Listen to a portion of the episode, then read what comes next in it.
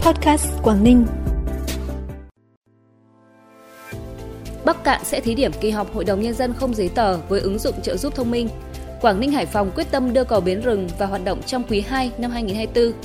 Cao Bằng bắt tạm giam cán bộ ngân hàng lừa đảo hơn 7 tỷ là những thông tin đáng chú ý sẽ có trong bản tin podcast sáng nay, Chủ nhật ngày 3 tháng 12.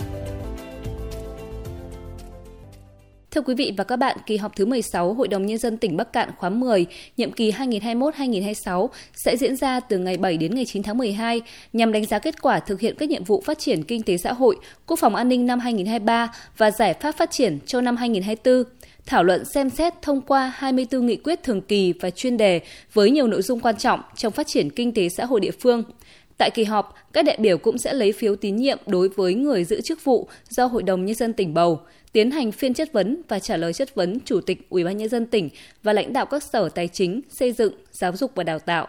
Đây là kỳ họp đầu tiên Hội đồng Nhân dân tỉnh Bắc Cạn triển khai thí điểm thực hiện kỳ họp không giấy tờ cùng ứng dụng trợ giúp thông minh. Theo đó, toàn bộ tài liệu sẽ được tải vào app chuyên dụng trên máy tính của các đại biểu. Phần mềm này cũng sẽ giúp chủ tọa thuận lợi hơn trong điều hành phiên họp khi mọi hoạt động như quản lý đại biểu, đăng ký lấy ý kiến thảo luận, tranh luận biểu quyết đều thực hiện qua ứng dụng trên các thiết bị thông minh.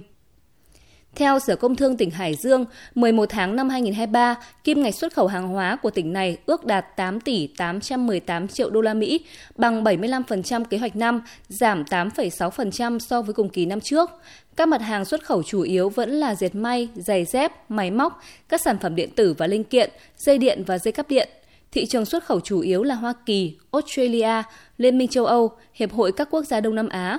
Cùng thời gian trên, giá trị nhập khẩu hàng hóa ước đạt 7 tỷ 94 triệu đô la Mỹ, bằng 72,1% kế hoạch năm, giảm 8,7% so với cùng kỳ năm trước.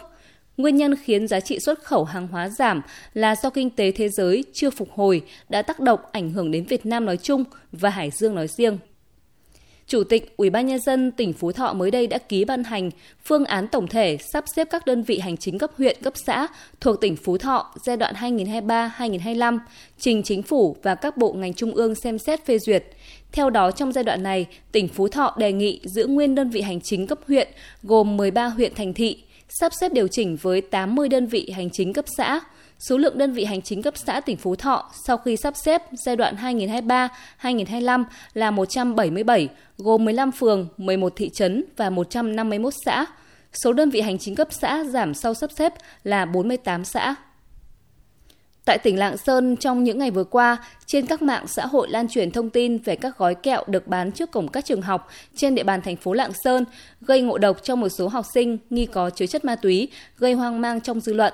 Đi kèm thông tin là hình ảnh loại kẹo có màu sắc bắt mắt, nhiều chữ nước ngoài. Công an tỉnh Lạng Sơn đã chỉ đạo các đơn vị chức năng tiến hành xác minh làm rõ, lấy mẫu kẹo trên để giám định. Kết quả xác định các mẫu kẹo trên không chứa chất ma túy, tuy nhiên không rõ nguồn gốc xuất xứ. Về thông tin ban đầu lan truyền trên các mạng xã hội, qua kiểm tra xác định là do một cán bộ nữ thuộc công an thành phố Lạng Sơn có con đang học cấp 1 do quá lo lắng, nhận thức chưa đầy đủ nên đã tự ý chia sẻ cho một phụ huynh trong lớp. Sau đó, các phụ huynh đã chia sẻ cho nhau, gây hoang mang lo lắng trong dư luận. Công an tỉnh Lạng Sơn sẽ xem xét xử lý nữ cán bộ này theo quy định. Bản tin tiếp tục với những thông tin đáng chú ý khác với mục tiêu đến ngày 30 tháng 4 năm 2024 sẽ đưa cầu Bến Rừng vào hoạt động, trở thành cầu nối mới gắn kết Quảng Ninh Hải Phòng. Thời điểm này tranh thủ mùa khô những tháng cuối năm, cả hai địa phương đang chỉ đạo các nhà thầu tập trung nhân lực đẩy nhanh tiến độ thi công các hạng mục. Hiện công trình đã hoàn thành đạt trên 80% khối lượng các phần việc.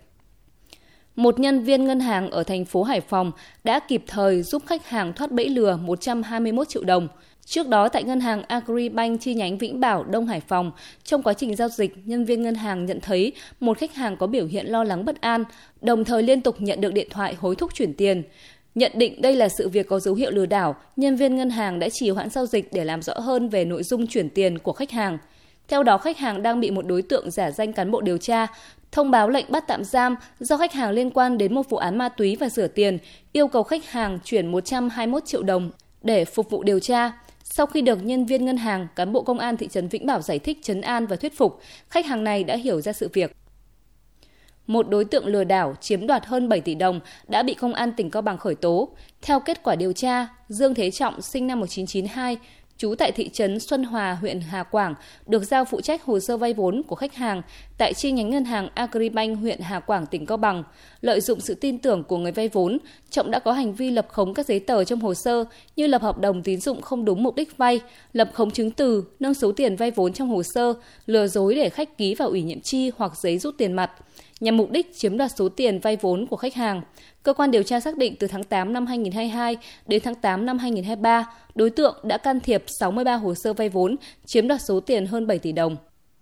Phần cuối bản tin là thông tin thời tiết. Thưa quý vị và các bạn, dự báo trong ngày hôm nay, không khí lạnh ở phía Bắc không tăng cường thêm xuống nước ta nữa, nhưng Bắc Bộ tiếp tục chịu sự chi phối của không khí lạnh. Dù trời không có mưa, nhưng vẫn duy trì trạng thái nhiều mây, nên nhiệt độ cũng không tăng nhiều, cao nhất trong ngày phổ biến từ 22 đến 24 độ. Bản tin podcast sáng nay cũng xin được tạm dừng. Trân trọng cảm ơn quý vị và các bạn đã dành thời gian quan tâm. Xin kính chào và hẹn gặp lại.